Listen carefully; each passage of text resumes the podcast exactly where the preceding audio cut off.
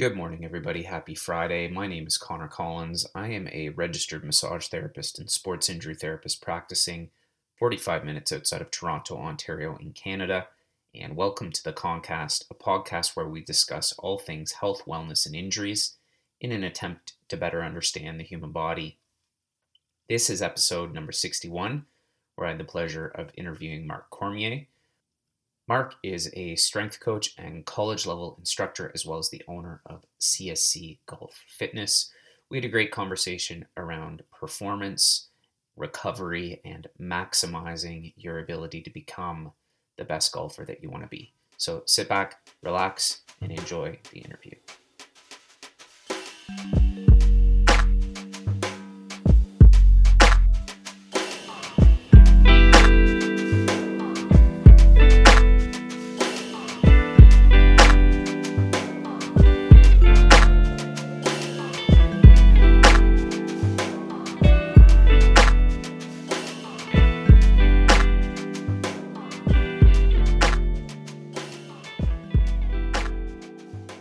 Okay, good morning, everybody. Happy Friday. We've got another interview for you today, and I'm really excited about this one because I think there's going to be a lot of value uh, here for not only the topic or those people that are interested in the topic that we're going to be talking about, but for people in general. Uh, I think there'll be a lot of carryover in some of the things that we're talking about to other sports. So today's guest is a coach in and of itself, and one of the things that I find really great about this individual is they are in uh, in the trenches. So some some people that you you talk to these days with respect to coaching or or maybe doing some online coaching, but this individual is coaching people at the grassroots level. He's got coaches himself. He's invested in the sport that he uh, most often talks about and deals with, and then has his own practice of keeping in shape and and training to become better. So I think uh, we're going to have a lot of value in our conversation today. There's going to be a lot of great tips about performance in general, as well as the sport which we're going to be talking about, which is golf. So uh, without further ado, Mark Cormier, welcome to the Concast. Thanks a lot for being here. Thanks, Conor. I'm really looking forward to this. It's going to be a lot of fun.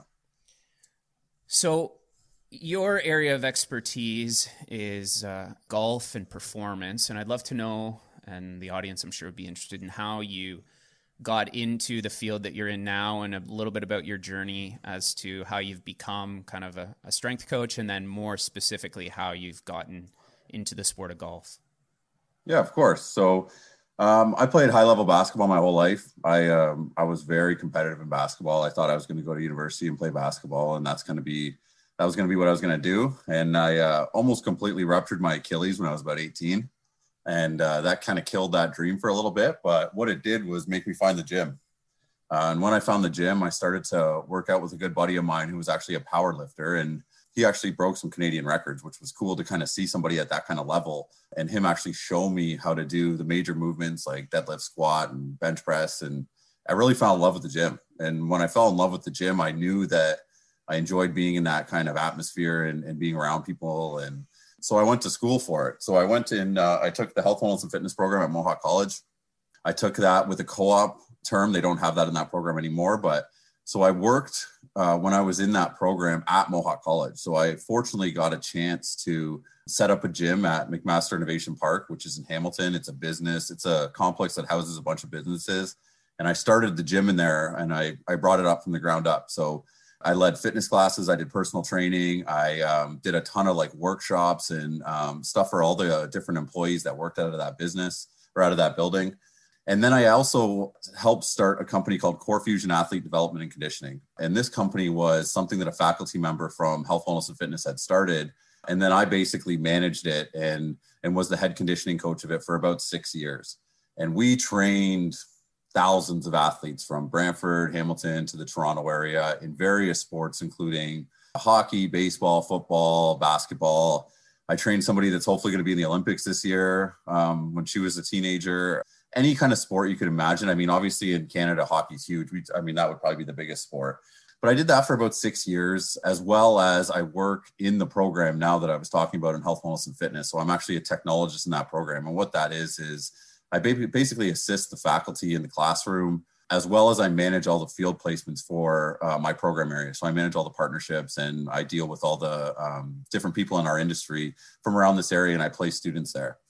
But through all of this, all my experiences with athletes, with training, with being in the classroom, with learning it in and out in terms of the education side of it, I was struggling with what I was going to do with my own personal business and what I was going to do because I've always still trained people on the side, even though um, when I stopped doing the stuff with Core Fusion and I'm obsessed with golf. I'm absolutely addicted to golf and I, I want to golf whenever I can. So I decided to kind of switch my focus from, let's say, hockey and basketball and really just I'm only going to do stuff with golfers. And I went and got certified with uh, Titleist Performance Institute, TPI, which is very, very well known in the golfing world. And so I got the level one certification in 2015. And then in 2017, I got the level two certification in fitness because that would be my stream. They have three different streams. So if you were like a medical practitioner, like a massage therapist or um, a physiotherapist or something along those lines, there's a stream for medical. There's also a stream for fitness and there's a stream for uh, golf coaches. So I would be down the obviously the fitness stream.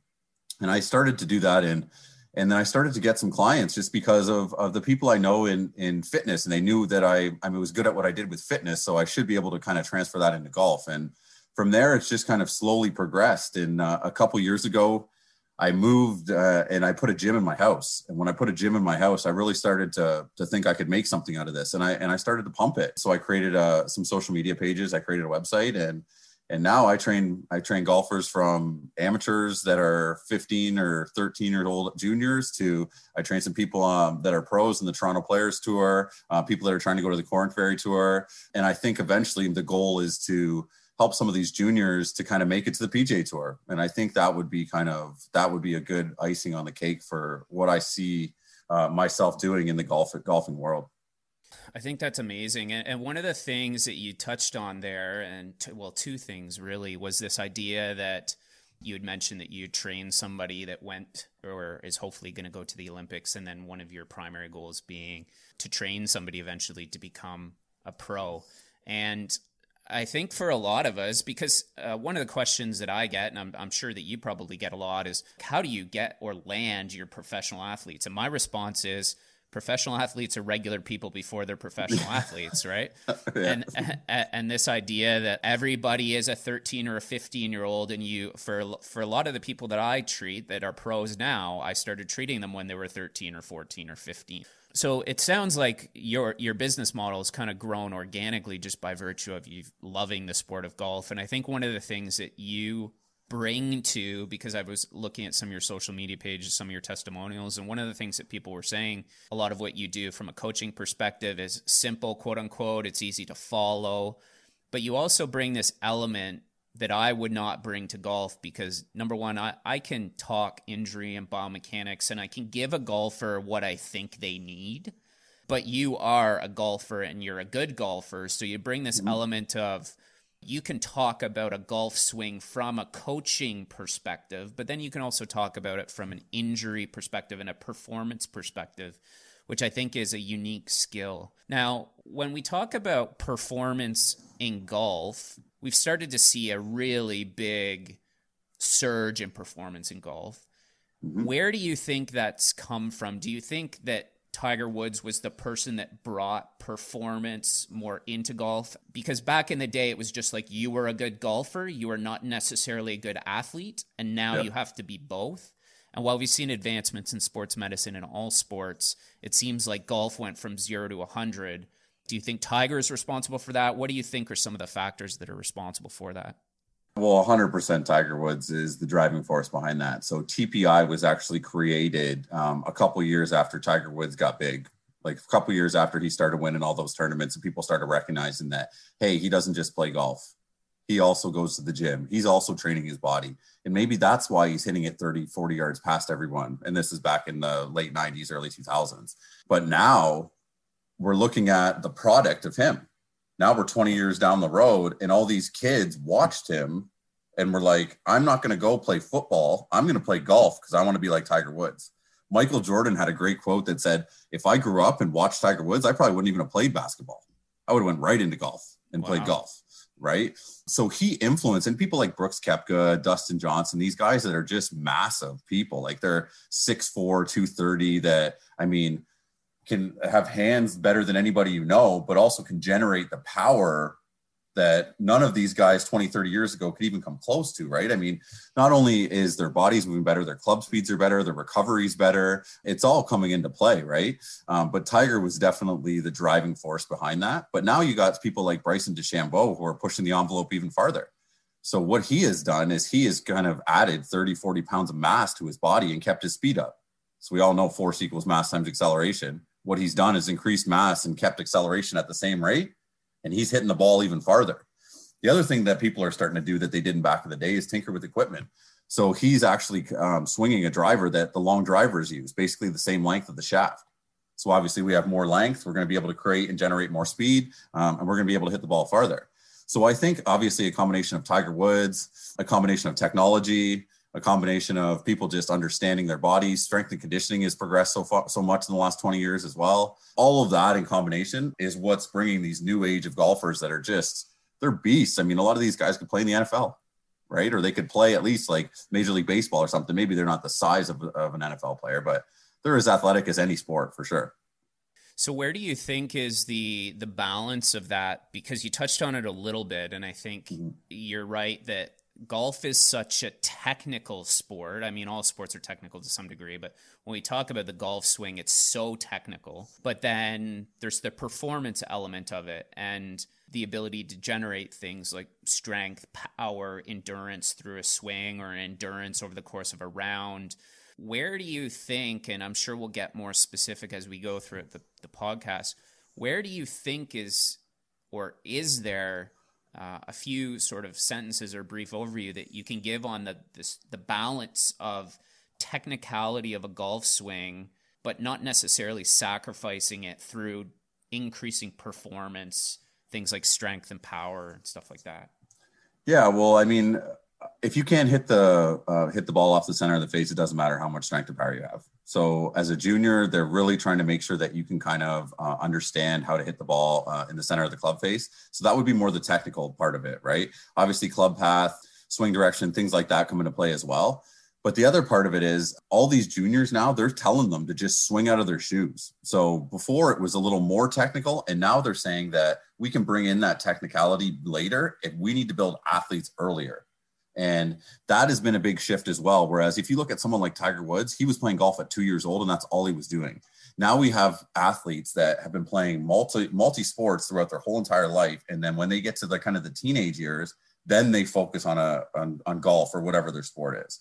Through that, they start to create kind of these great patterns with their swing, but also start to generate this um, strength and power. In terms of like when you get into a higher level, I mean, you've already kind of got the technical stuff down. That's when you can really start to hit the weights and really start to, I mean, do all this strength and conditioning to kind of separate you and make you on the next level. Like I have like a 15 year old kid who he's been working with me for a couple years now. And I mean, when he started with me, he could barely do a squat. And now he's doing goblet squats with 70 pound weights. Perfect. Right. And it's just like these people are getting that information earlier in life. I didn't start lifting weights until I was 18 or 19 years old, really lifting weights right? So they're getting that stuff earlier and it's going to help them do those things like be more strength or have more strength, be more powerful. And with the coaching earlier in their life as well, they can actually hit the center of the face. And then that's how they combine both of those things to be this, I mean, amazing golfer that you're seeing on TV all the time at such young ages. Like Collin Morikawa is 18, 19 years old and he's already won a major championship. It's crazy. so they're focusing more on trying to develop I guess, club speed earlier and trying to d- just swing through it and then looking at some of the more technical stuff. And then also when they're looking at junior golfers and you're looking at performance and training, Yep. Uh, are you focusing more on just like developing sound movement patterns at that age and maybe loading it up a little bit, but taking, you know, taking into account that they're developing? Like, so this guy, that kid I was talking about who's 15 years old, he didn't even really touch a weight till he was 15. So for his first year of training with me, all he used was a resistance band and body weight. Right. And, and I, I'm a real big um, advocate on we need to squat, lift, lunge, pull, press, carry and, you need to do that in all different kinds of variations no matter who you are as well as a lot of obviously for golf we're looking for a lot of anti-rotation stuff. Um, i'm really trying to mobilize your ankle hips knees shoulders. Those are the areas that we need mobile.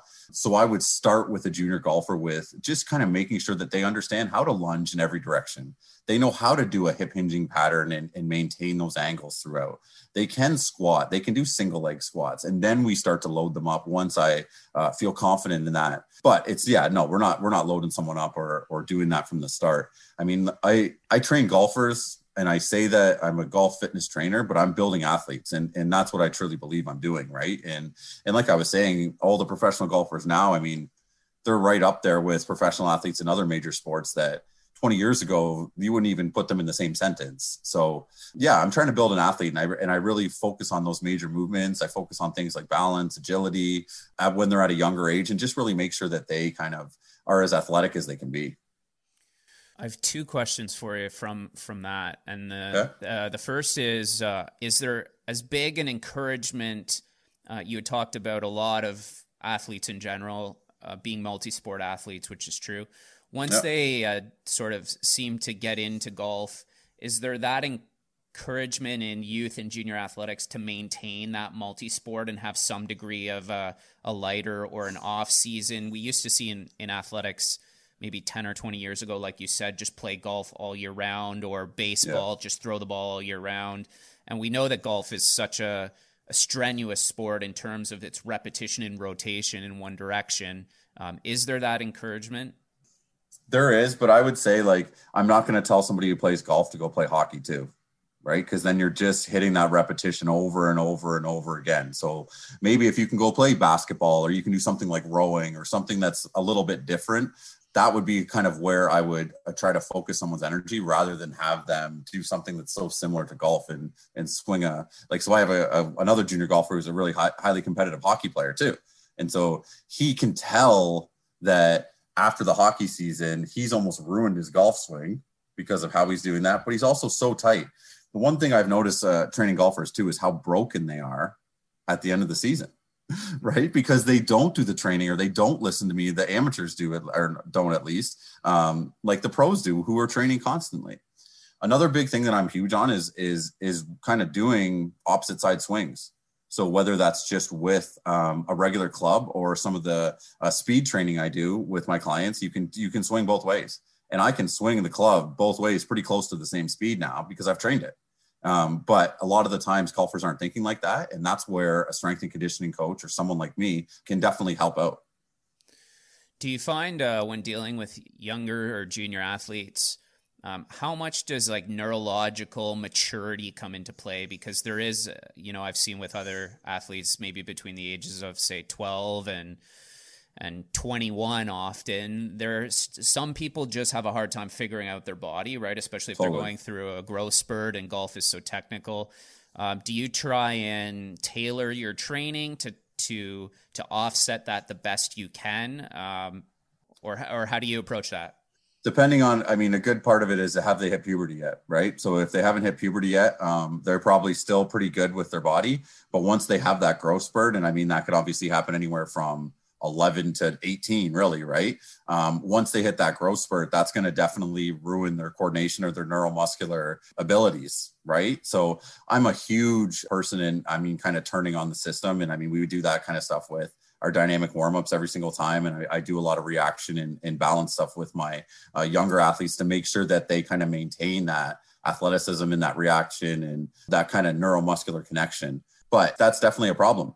And a lot of the times you see golfers that when they have these big growth spurts and they and they lose their coordination they lose their golf game a bit too for a while because they they're just not used to swinging the club like that or, or it's totally different for them. So that is definitely something that comes up a lot. And you just gotta i mean everyone's different right? Like I don't I don't know about you, but I hit my growth spurt when I was 12 years old. I haven't grown since I was 12. yeah, so I've, everyone's different, right? I, I can't even remember back that far to be honest, but I well, based on my height, I probably haven't grown much since like age seven or eight. come on, come on. so what about what about this this golf swing? I'd love for you to break down a little bit for those people, I'm sure there are going to be people that are listening to this that are more kind of the recreational amateur golfer as well. And yep. I'd love to talk about the golf swing in terms of how TPI might see the golf swing because when people are presenting, let's say, uh, to you in a fitness setting or me in a clinical setting, especially me that doesn't necessarily know the golf swing, I kind of break down the mechanics of what I think a golf swing should do. So, how might you, through using your TPI assessment, look at some of these major players, the joints that we want to move, or the segments of the body that we want to move based on the performance of golf swing? Yeah, no, that's a great question. So, I mean, that's one of the reasons why I went and um, got certified with TPI. I mean, I basically TPI is the FMS screen for golf. So, Greg, I don't know. I mean, you all know who that is. I don't know if your listeners will, but Gray Cook helped develop the TPI screen, and I was always a big uh, advocate for FMS. I'm certified in FMS as well. So, what they have done is there's so let's just, uh, for the listeners, let's just outline. Uh, FMS is a, a, functional movement system that was developed by Gray Cook and his team in the US. And what they focus on is looking at movement efficiency and movement patterns, so so to speak. So it's something used in fitness that is used to screen movement. Let's just say for those of you that don't uh, that aren't familiar with it, sort of cut you off there, Mark, but you can go ahead into your thought. Yeah, so like I will use kind of that screen as my first evaluation and what it's going to really show me. So there's 12 big swing characteristics that TPI kind of introduces to the professionals and we're trying to look and see kind of what are the big things that pop out from this screen. So something a lot of people do is they go over the top or they can't shallow the golf club and kind of have the correct path to deliver the club to the ball. And if they do that, they probably have the wrong kinematic sequence.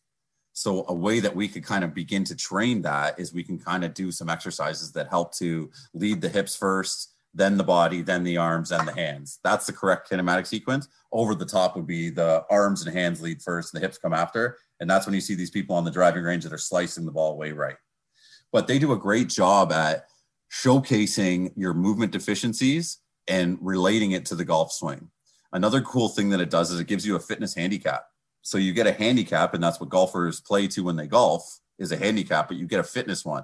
And if you know, if you've ever met any athlete, they're competitive and they see that handicap as a way that I need to improve that in order to be a better golfer. So it's almost a great selling feature for somebody who's like me as a coach is, hey, you need to make sure you get that lower if you want to increase uh, or if you want your other handicap to get better as well. But yeah, there's 12 major swing characteristics uh, that, uh, that are shown um, or talked about in TPI. And then we use that screen to assess movement. And that would kind of usually be how I really plan your first phase of movement. So I'm going to pick whatever it is, the biggest, the biggest thing that pops out at me. Um, I'm going to pick that and I'm going to focus on that the most. As you get a little bit better with that, then I go into something that's a little more taxing. I go into strength and power testing because strength and power is, is huge in golf. And I would do that depending on the person, either the first kind of month or the second or the second month. But I, I'm pretty good now. I can tell right away. So in my first session with a client, I do a TPI screen, FMS screen. If I feel you're ready for it, I go into the strength and power assessments. If I don't, I teach you how to do those major movements. And that's what my first my first session is with everyone, no matter who you are. So we're gonna I'm gonna get a good good information about how you move. And if I can tell right there you're not a good mover, I'm gonna teach you how to move. If you are a good mover, I'm gonna figure out kind of what your strengths and weaknesses are in terms of strength and power, and we'll program from there.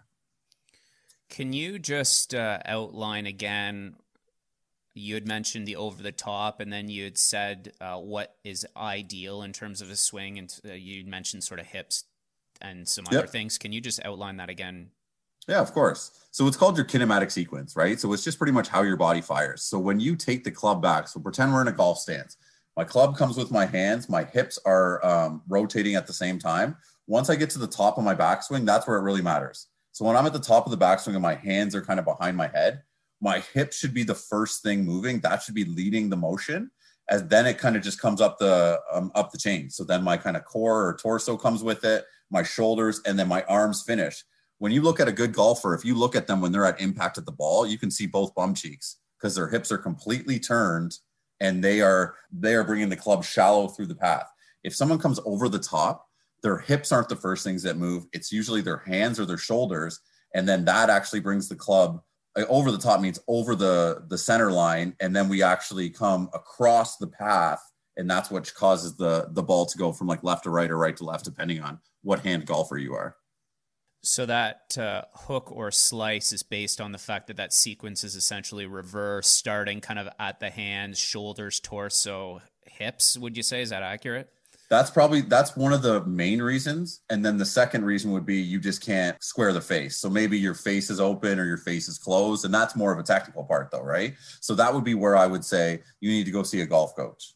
right? right? And I and I know my lane, and I know and I know you you think of this too as well, right? And like I know people, I'm not going to assess injury. I'm not going to try to teach you how to swing the golf club or be or be a golf professional. I mean, I'm going to help you get better in the gym, and I know professionals that I can. I mean, obviously seek out if I need that help, right?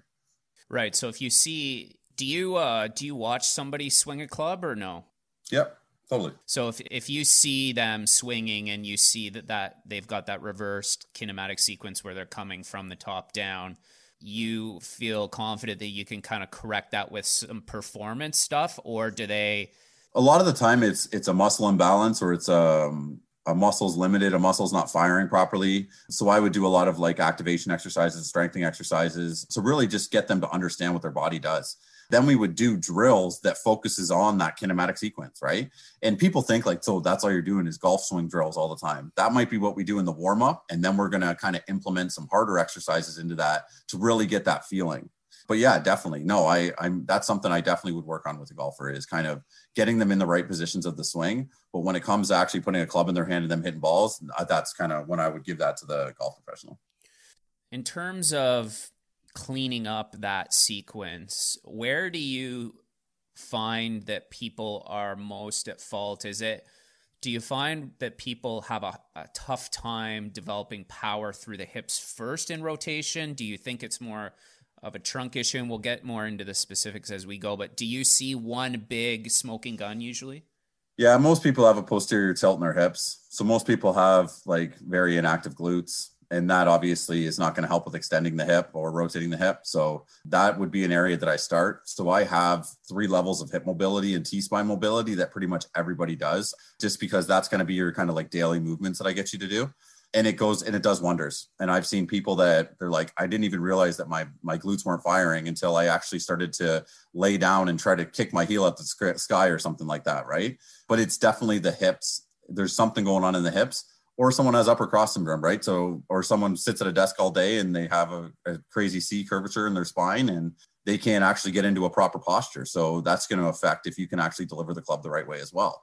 So, little things like posture and mobility and stability throughout the body, like that goes farther than a lot of the times the strength and power, to be honest, because that's what most people need. Most people aren't ready for strength or power until a few months after working with me, to be honest.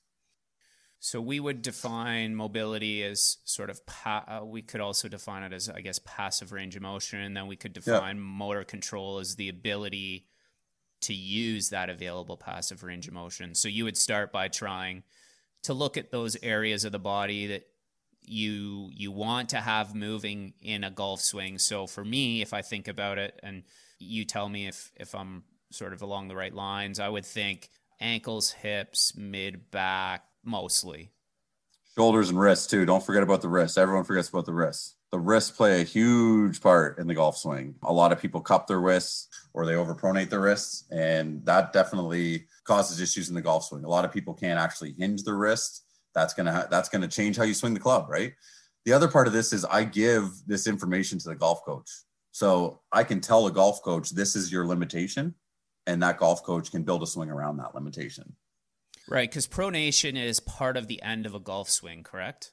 Correct. Pronation of the wrists, right? Yeah, so, correct. So you need to kind of pronate the wrist over, I guess.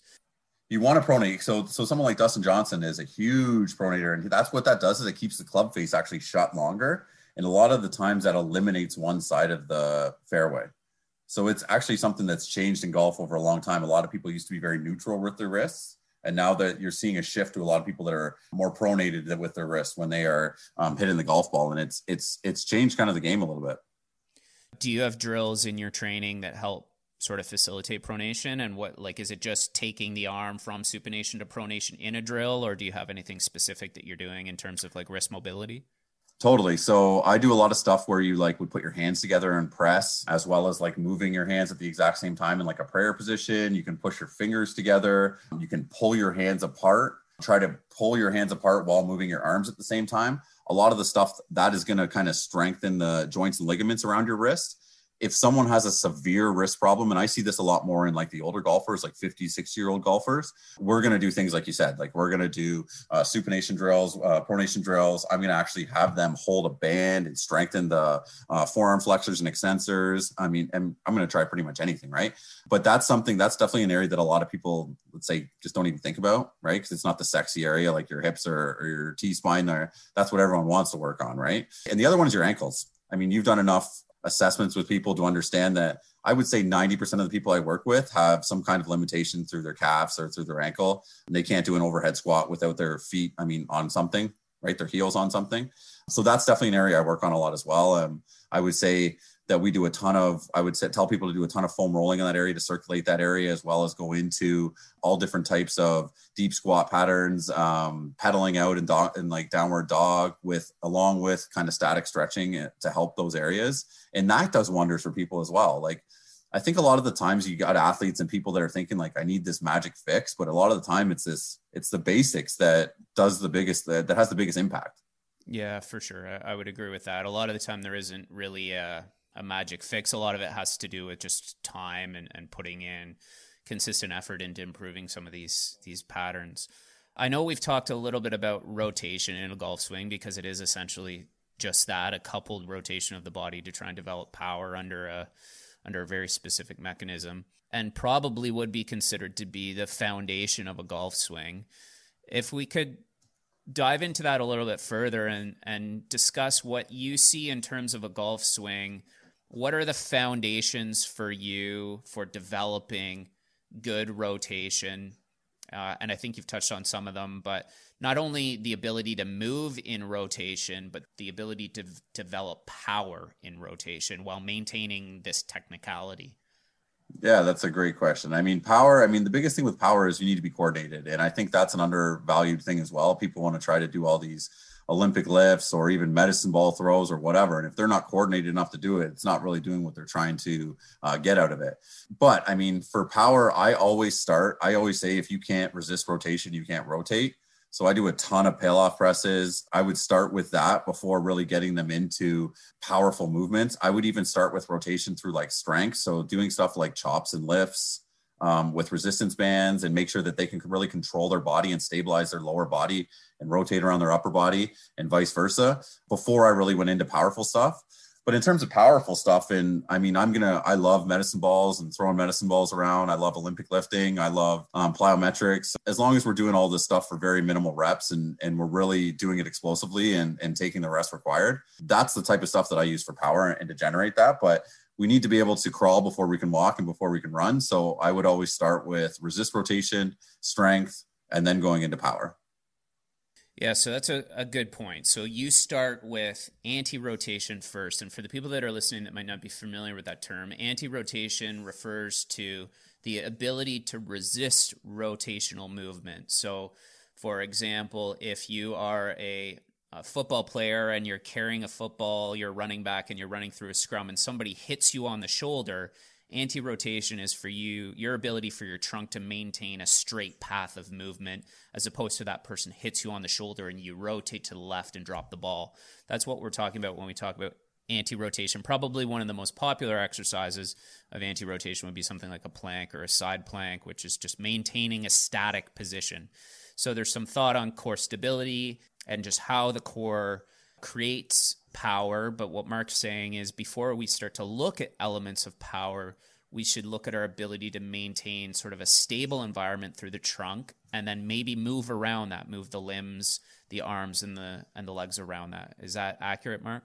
That is very accurate. That's exactly what you want to do. I mean, you brought a great up point about uh, the different plank variations. I mean, I do a lot of stuff with anti-extension, anti-flexion through the hips as well, as well as a lot of side bending exercises for golf because we're always in tilt in when you're in your setup with golf. So you need to be able to effectively side bend and still maintain your lower body and don't let it kind of come with you. So yeah, rotation, side bending, extension, flexion, always trying to kind of make sure that we can stay be stable in those positions and then bring your like you said the limbs into it and actually move and maintain that stability while we're moving then we add in the other layer in, in coordination and power and explosiveness and speed and all that. But it's it's a marathon, not a sprint, and that's that's probably one of the things I say to my clients the most. I mean, if you're looking for a quick fix, you came to the wrong person. Let's let's let's kind of think of this as a big picture and and create a plan, and and we'll get there, right? Uh, and that's the safest and, and most sustainable way to do it. Yeah, good point. So we want to maintain that core stability. We want to uh, then learn how to move our mid back and our hips around that stable trunk, especially through the low back. I think that yeah. a lot of people will move more than they should through the low back. And there's an interesting thing that I see that a lot of people that have low back pain actually do well with so if for example you're suffering from low back pain and you're listening you might find this yourself when you have low back pain and a lot of people will ask me well should i go golf today i always say yes because it encourages this movement along sort of this the frontal plane of motion that a lot of people don't get anywhere else in their life so when they start to hmm. and it might not be perfect, but when they start to move their hips in that way, often after a round of golf, their low back pain's gone. And I think it's because you're encouraging those patterns of movement through the hips and through the mid back. Now, can that certainly go the other way? For sure. And that's not always something that we would encourage. We would see how the person responded. But what are your thoughts on just encouraging movement through the mid back and through the hips in a way that we we don't really do it any other way that I can think of that's similar to a golf swing. No, I think that's great. And I'm a huge advocate of 3D motion and, and training through all planes of motion. And I think that's probably the biggest pitfall I see with new trainers coming in, into the industry is they live in the sagittal plane. And especially for a golfer i mean you want to be able to rotate and, and move side to side more than you want to move forward and back. So I, I would 100% agree with that. I'm also the type of person that says you should move every single day. And I, i'm not like let's work out only two or three times a week and and even if you do have pain i mean you still want to mobilize those areas and get blood flowing to those areas and circulate those areas i mean i don't think unless it's obviously a severe injury um, you should ever just be laid up in terms of do I see a lot of lower back pain in golfers? A hundred percent. And the reason I do, I think, is because a lot of them have S posture. So if you have S posture, you have, let's say, an excessive lumbar um, curvature because you have an anterior tilt in your pelvis, and that could be what's causing the the pain because you're trying to swing around that. And one of the things when I started to work with a golf coach, I realized is I actually had a little bit of S posture. So I actually had a little bit of excessive curvature in my back, and I didn't really notice it when I was swinging the club before until I had someone watch me. And that's why I would also say you should always have a coach, even if you are a coach. I realized I had to kind of posteriorly move my hips a little bit. Um, and to be honest, I didn't even get sore anymore after his hitting golf balls. And it was something I had to learn because I was a little bit in the wrong position. Um, and this was a few years ago. But yeah, no, low back pain is definitely a problem. And you need to move those areas uh, as much as you can in order to kind of eliminate that and reduce the, the risk of injuring those areas for sure. And that's why hip health, back health, like mid back health is so important in golf because usually if your low back is hurting, it's usually because something's happening above or below it. I think you would agree with that, right? yeah, for sure. Now, that S posture, do you think the thing that's perpetuating that S posture is the cue in golf?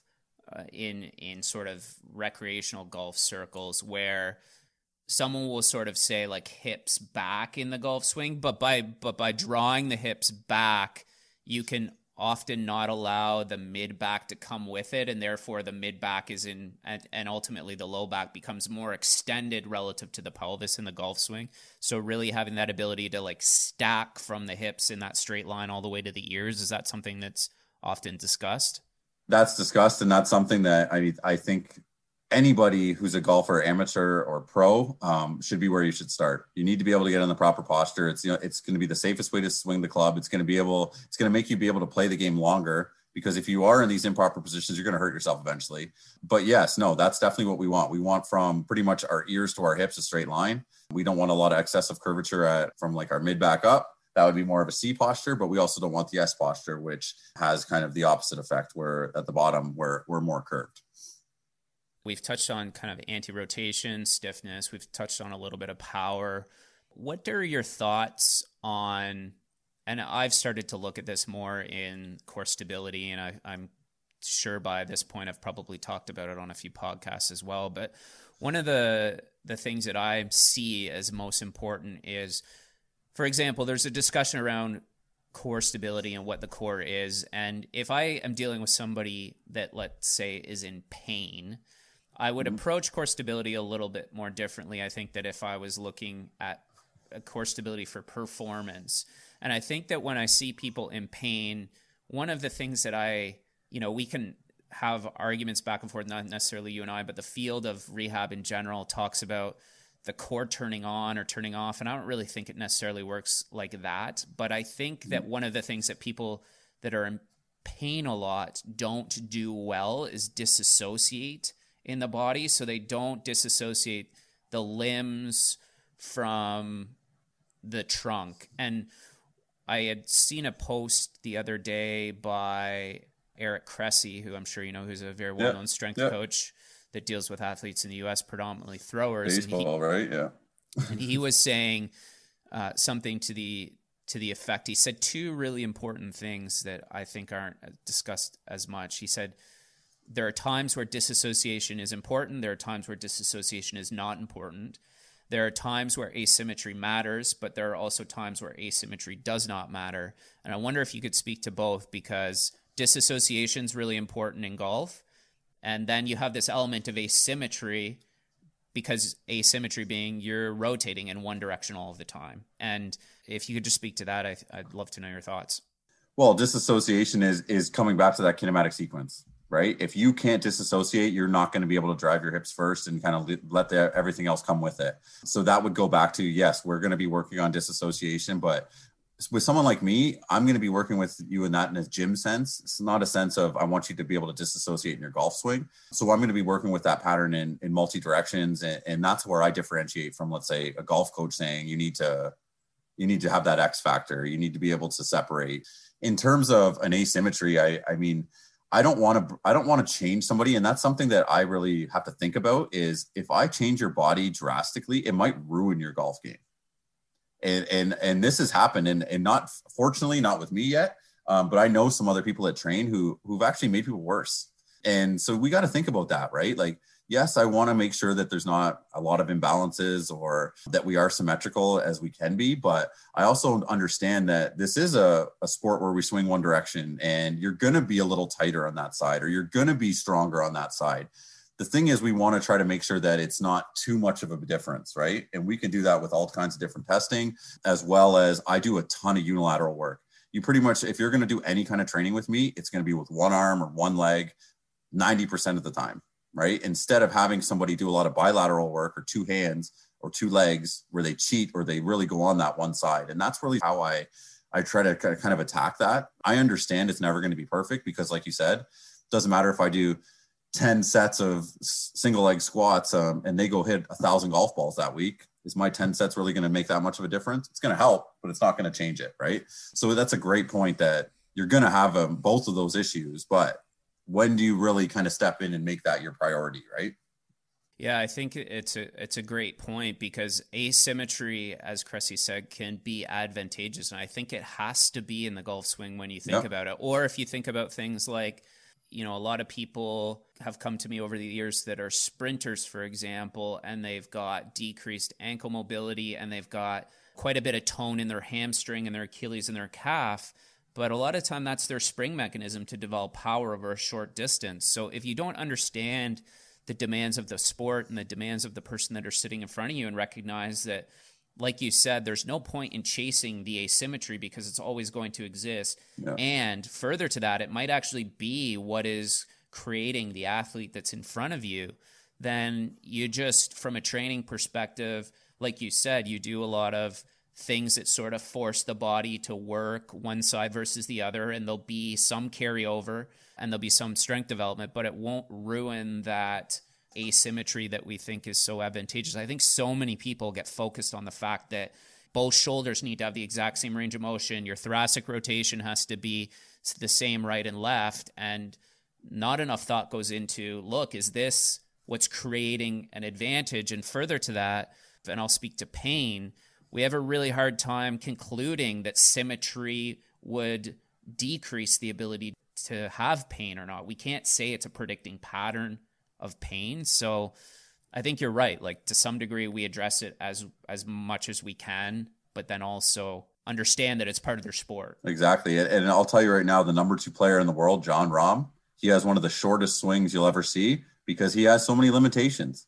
And they've decided that this is the most effective way that he can swing the club. And they're not going to try to fix those limitations and ruin the way he plays golf because he's making millions and millions of dollars a year. Right. So it's like, when is the time to do that? Who are you going to do it with? I think it depends on the level, the age. Like, if someone's just coming into the sport and you really want to focus on something like that, sure. But if someone's a pro athlete or someone who's been doing this forever, do you really want to break or change the way they move? I mean, drastically, and they won't be able to do their sport? No.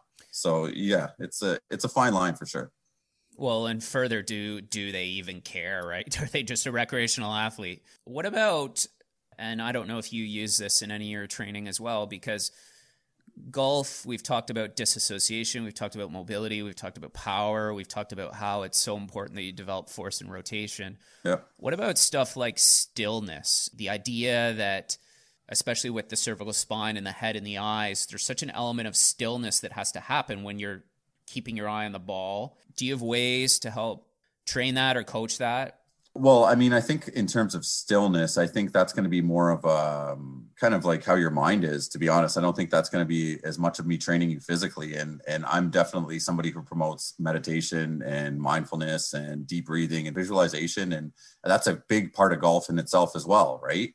So a lot of the times, I think that would be kind of how I tackle that in terms of just maintaining kind of don't being too excited or don't being kind of I mean jumpy, but all of these other exercises are going to help with posture and stability that going to go into that as well. Like we've talked a ton about i mean we need core stability we need to be able to do this and that but i mean as long as you're lifting lunging pulling and pressing with your compound movements you should have all that anyways. You shouldn't have to do a ton of whatever exercises you need to do to really strengthen and stabilize that area. So yeah i would i would really just all the major movements would, would I think help to stabilize the body in those positions, but really getting their mind to to just be free and doing things like deep breathing and meditation is something that I'm definitely an advocate for as well. Do you think there's a carryover in training or specificity in training pertaining to a particular type of stroke? So putting versus chipping versus driving, or do you think a lot of just again going back to these prime movements? There's carryover there because those swings are a little bit different, right? In terms of power development. They're all different. Every one of them's different. I would definitely say that you want to have softer hands. So, I mean, grip strength's a big thing as well, right? I mean, if you don't have a good grip, the way you hold the club, the way you feel the club is going to be different. So people think, oh, I don't want to have a very strong grip because then I'm not going to be able to have soft hands and hold the club. But I think it's the exact opposite. Um, so I would do things in terms of like carries and deadlifts to kind of work on that. But yeah, I mean, you, you don't need power in chipping and putting, and you just need to have a stable base and have soft hands and be able to kind of deliver the club. When we get into our, our bigger clubs, like uh, let's say maybe a I don't know five iron up, where you're actually putting some some generating some speed behind that club, then the more powerful effect, uh, hitters are more effective, and that's why the gym has become so popular. Because if I can hit the ball 350 yards and you can only hit it 300, I'm hitting a pitching wedge in, and you're hitting a five iron in. There's a good chance I'm going to be closer going for birdie, right? But I mean, it all comes back to do I have a stable lower body and can I rotate around that around that lower body effectively? Do you think that varying or would you vary like speed of movement to try and mimic some of those things? So do you do like slow rotational drills, medium speed, high speed to mimic sort of how that would carry over into those those lower lower clubs versus higher clubs? Definitely. Well, I, am definitely a big, uh, I love speed training as well. So I use the super speed training clubs in my training. So there's three different clubs with three different weights. One of them's lighter than your driver. One of them's about the same size as your driver. And one of them's heavier than your driver. So I would do that as some of my power training and speed training in my training with my athletes. Um, so they do get that kind of effect in terms of like working on speed with like chipping and, and putting and, and even just wedges or anything, that's something I would lead to the golf coach so you're they're actually going through their golf swing in your session with a 100% but the difference is i'm trying to get them to swing out of their shoes. So i don't really care as much about sequence when we're doing that stuff. I'm just trying to kind of take off the governor and let you kind of see what your body's capable of to be honest. And and then hopefully when you go back to your regular swing you swinging easy is a couple miles an hour faster right? Over time how do you prescribe that? Do you do uh, low rep? Do you do it for time? Are you looking at speed endurance? It's all low rep. Uh, anything I'm doing explosively or for power is under five reps. Usually three to five reps is what I do for anything power, depending on the person and their ability. If I'm using anything endurance, we're going to be that's going to be at kind of the end of the session, or I'm going to be doing that stuff earlier in the year. Uh, but when we're in kind of getting closer to the season, or even when we're not in the season, anything I do with power is going to be very, very low reps. Yeah, and I think that's important that sometimes we forget that true power training is very, very low repetition with higher rest times. And when we look at things that have developed in a variety of sports, we're now running into problems where people are forcing themselves to do power based movements over high repetition ranges. And we're seeing increase in injury because of that and trying to do, say, like a deadlift 100 times or even when we're looking at strength that are typically in lower rep ranges, well, now we're running into problems with injuries. Hundred percent. And I've, I mean, I've never really liked certain things because of that. But yeah, no, I'm, I definitely would not go very far off the the low reps with power. Or I mean, even with strength, I feel like a lot of people are doing endurance kind of rep ranges when they're trying to train strength, and they're not really pushing the strength kind of threshold like they should be. Yeah, exactly. We have to keep in mind like how much of your perceived one rep max you're lifting yeah. And what are you really training for? And a lot of people, they're just like, oh, I saw this, so I need to do 10 reps of this or eight reps or whatever it might be. But like, why are you doing that? And and what is that relative to your ability? Right. And that's where I think that's where strength coaches and and people like you are even are, are so valuable, right? Like, because it's just like just knowledge and educating somebody about something they might not even know. I mean, back a few, a few years ago when I worked with you for a while when I had an injury, I mean, I learned so much from you right? And I mean, like anybody could go into that, right? And it's if people think like, oh, I'm going to get a strength coach or I'm going to work with somebody who, who, I mean, in your position, and they're like, I got to work with them for the rest of my life. Even just doing little phases with people like you and I, I think goes a long way, and it can really point people in the right direction and save injuries, save time and frustration in the gym or or whatever your sport is.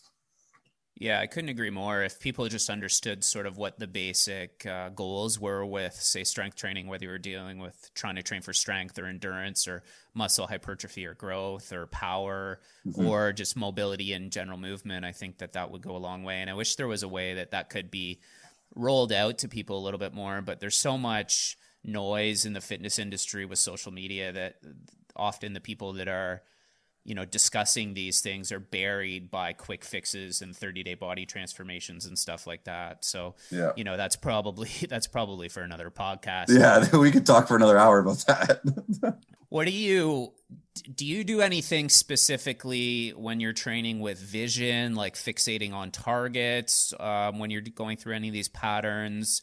Um, because obviously the eyes are playing a role in fixating on the ball and then the trunk's having to move independently of that or or not really I like I said, more like I, I would really say you should think about visualization. I know a lot of pros do visualization, um, but in terms of vision and like balance, um, I definitely do drills where my athletes close their eyes. So one thing that I do all the time with with athletes because one of the TPI um, tests is single leg balance, right? And one of the another cool things about the TPI is it actually compares you to all the pros. So they have normative data for all the pros, and it kind of puts you in line with where they are.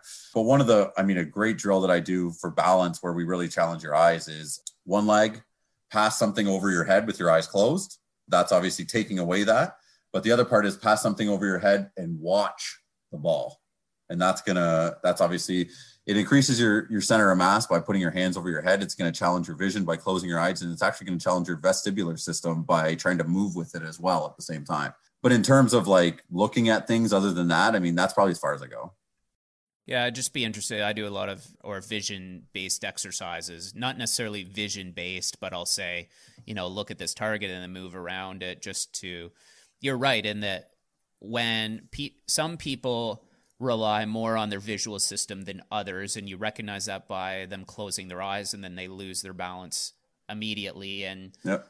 the brain and vision will act in a different way whereas you can do something like you suggested where you close your eyes and move around it or you could just look at something and then move around it. And all of those offer different stimuluses into the brain and I, I think would just challenge the person a little bit more.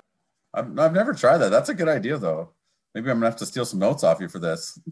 well, I'm just I'm just thinking like if you're going through some of these unilateral patterns and you have three or four targets set up on the wall. I mean, there was some stuff done on um, Like I'm sure, do you use like any of the light systems for agility? No, but I know what you mean. I have. Yeah, no, I have. I know exactly what you mean. Those are great.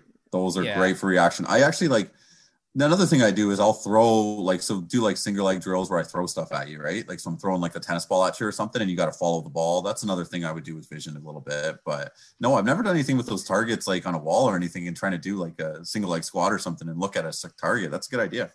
Yeah, and then uh, like giving them like an audible cue. So if you had like five or six targets and one was like one was a letter, one was a number, one was a symbol, you could just audibly say one, five, X, and then they could. It also brings a little bit of noise to the drill and it would help with the sort of quieting mind piece. I've, I've started to use it a lot and it's been pretty helpful um, in my setting.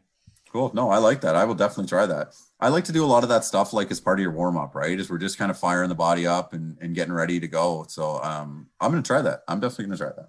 What about for the the recreational golfers out there? What are your what's some advice on because golf is one of those things where a lot of people play it. It's so popular and recreational golfers want to become better all of the time. And I, mm-hmm. I know people that play other recreational sports, but it seems to me that golf is a little bit different where people are so obsessed with their score and, and improving.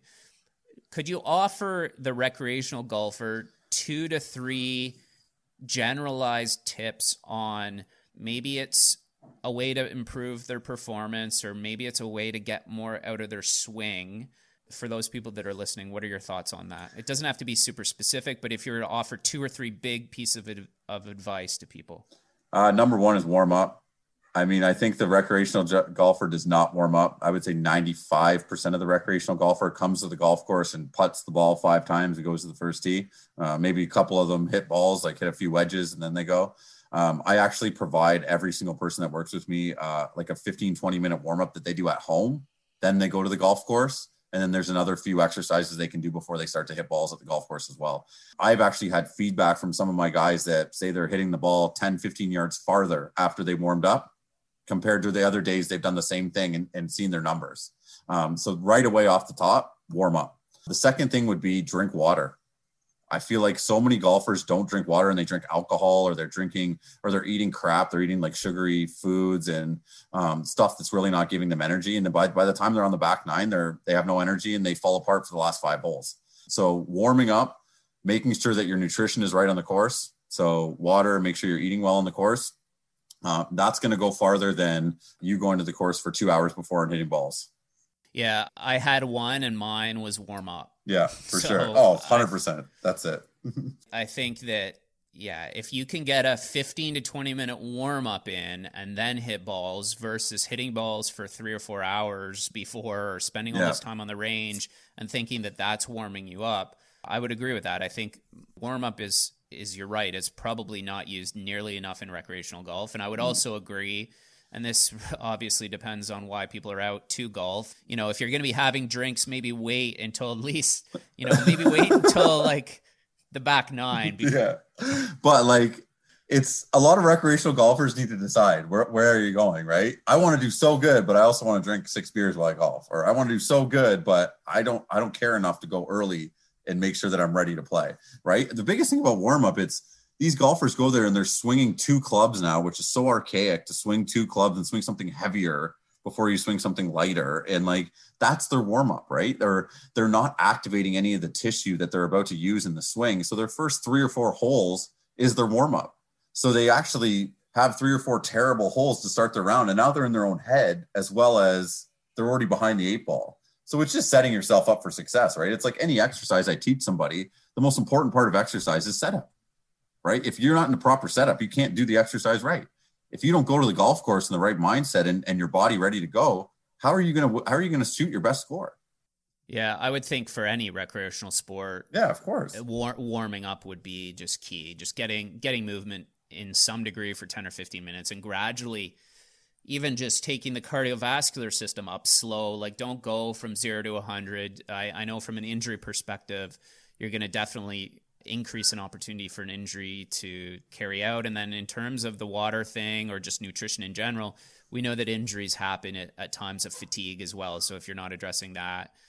Oh, totally. And I mean, the warm up is it's so important. Like, I mean, I it's funny you, you see all these people that like I golf with obviously a bunch of people that don't care as much as well, and like it's funny a bunch of my buddies have just spent thousands and thousands of dollars on golf clubs in the last couple months buying new sets and all this, and and then I'm in their head saying if you guys would just move around a bit and warm up before you go to the golf course, it would uh, do a lot more than a brand new TaylorMade sim driver you just bought, right? Like, um, but it's lost, right? Because it's not like the appealing thing to do. The appealing thing is to make sure I look good and make sure I have these shiny clubs and get there. It's not like the hard work and the grunt work that that make these professional golfers good. I feel like a lot of amateur golfers aren't willing to do. Yeah, and they probably don't see it. I mean, no, maybe yeah. maybe you know doing jumping jacks on the tee box might not be the the most attractive no, thing, but no. It'll probably do more for you than the TaylorMade driver. Yeah, and like I have like like I said, I have a pre-round and a post-round program that I give to my golfers to do before and after because I know that that's the other part is people don't want to be that guy on the first tee doing stretches. They don't want to be that guy in the driving range because they're embarrassed or they think their friends are going to make fun of them, right? So I always say do it before you go and then obviously move around a bit. But even just doing it before, I mean, goes so far. So many people are so hooked on golf too. They like so if they they have to golf at 7, 8, 8 a.m. in the morning, they're up at four in the morning because they're so excited. I'm not even joking. And so I say too, like maybe you want to do this warm up two or three times to kind of waste some time and to kick, kind of kick away a little bit more of that morning so that when you do go to the course, you're not just exhausted from sitting around for four hours. But it's, yeah, no, golf's great. well, well, and the other thing is, is like if you're doing your warm up and you're you're getting better at your game, people start to ask you why. People in golf are always like, "What are you doing?" Because they totally. want to know the secret, right? Yeah. So if you're saying, "Look, I'm I'm I'm starting to warm up more, and it's it's got carryover into my game," I guarantee then you're not gonna look silly because people are going to be interested in what you're doing. I see it in every single recreational sport. So yep. there's not going to be any negative consequence to warming up. So, uh, Mark, if people uh, want to, because I know you're doing some online training as well mm-hmm. now, also, if people want to find more about what you're doing with golf and performance, if you could tell the audience where, where they can find you in terms of website and social media and such. Yeah, so my company is called CSC. So the website's called cscgolffitness.ca. I have a website in there. I have different membership op- options. I am almost out of memberships. I am almost kind of full with my time, but there is still some ways that you could work with me if you are looking to work with me. I also sell some programs on there, and then I am in all. I'm on all the social media platforms.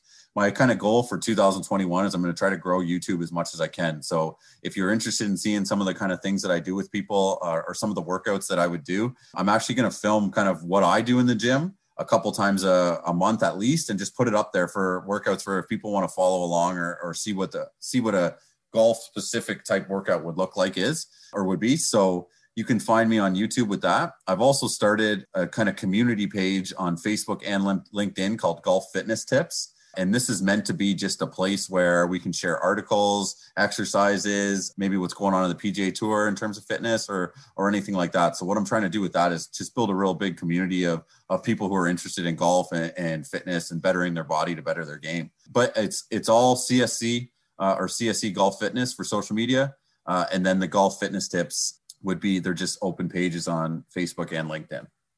Perfect. And yeah, yeah, for those people that are listening, definitely check out uh, some of Mark's stuff. He offers a lot of free content online on on Instagram and, and YouTube and Facebook, and they're really specific exercises and, and drills that uh, have great carryover into into the golf game with that, I hope that everybody has enjoyed today's episode. I know that I've learned a lot. If you have any questions or comments for Mark or myself, feel free to leave them in the comments below. As always, we hope that uh, you found this episode to be of value to you. Uh, enjoy your weekend, folks, and we will see you in the next one.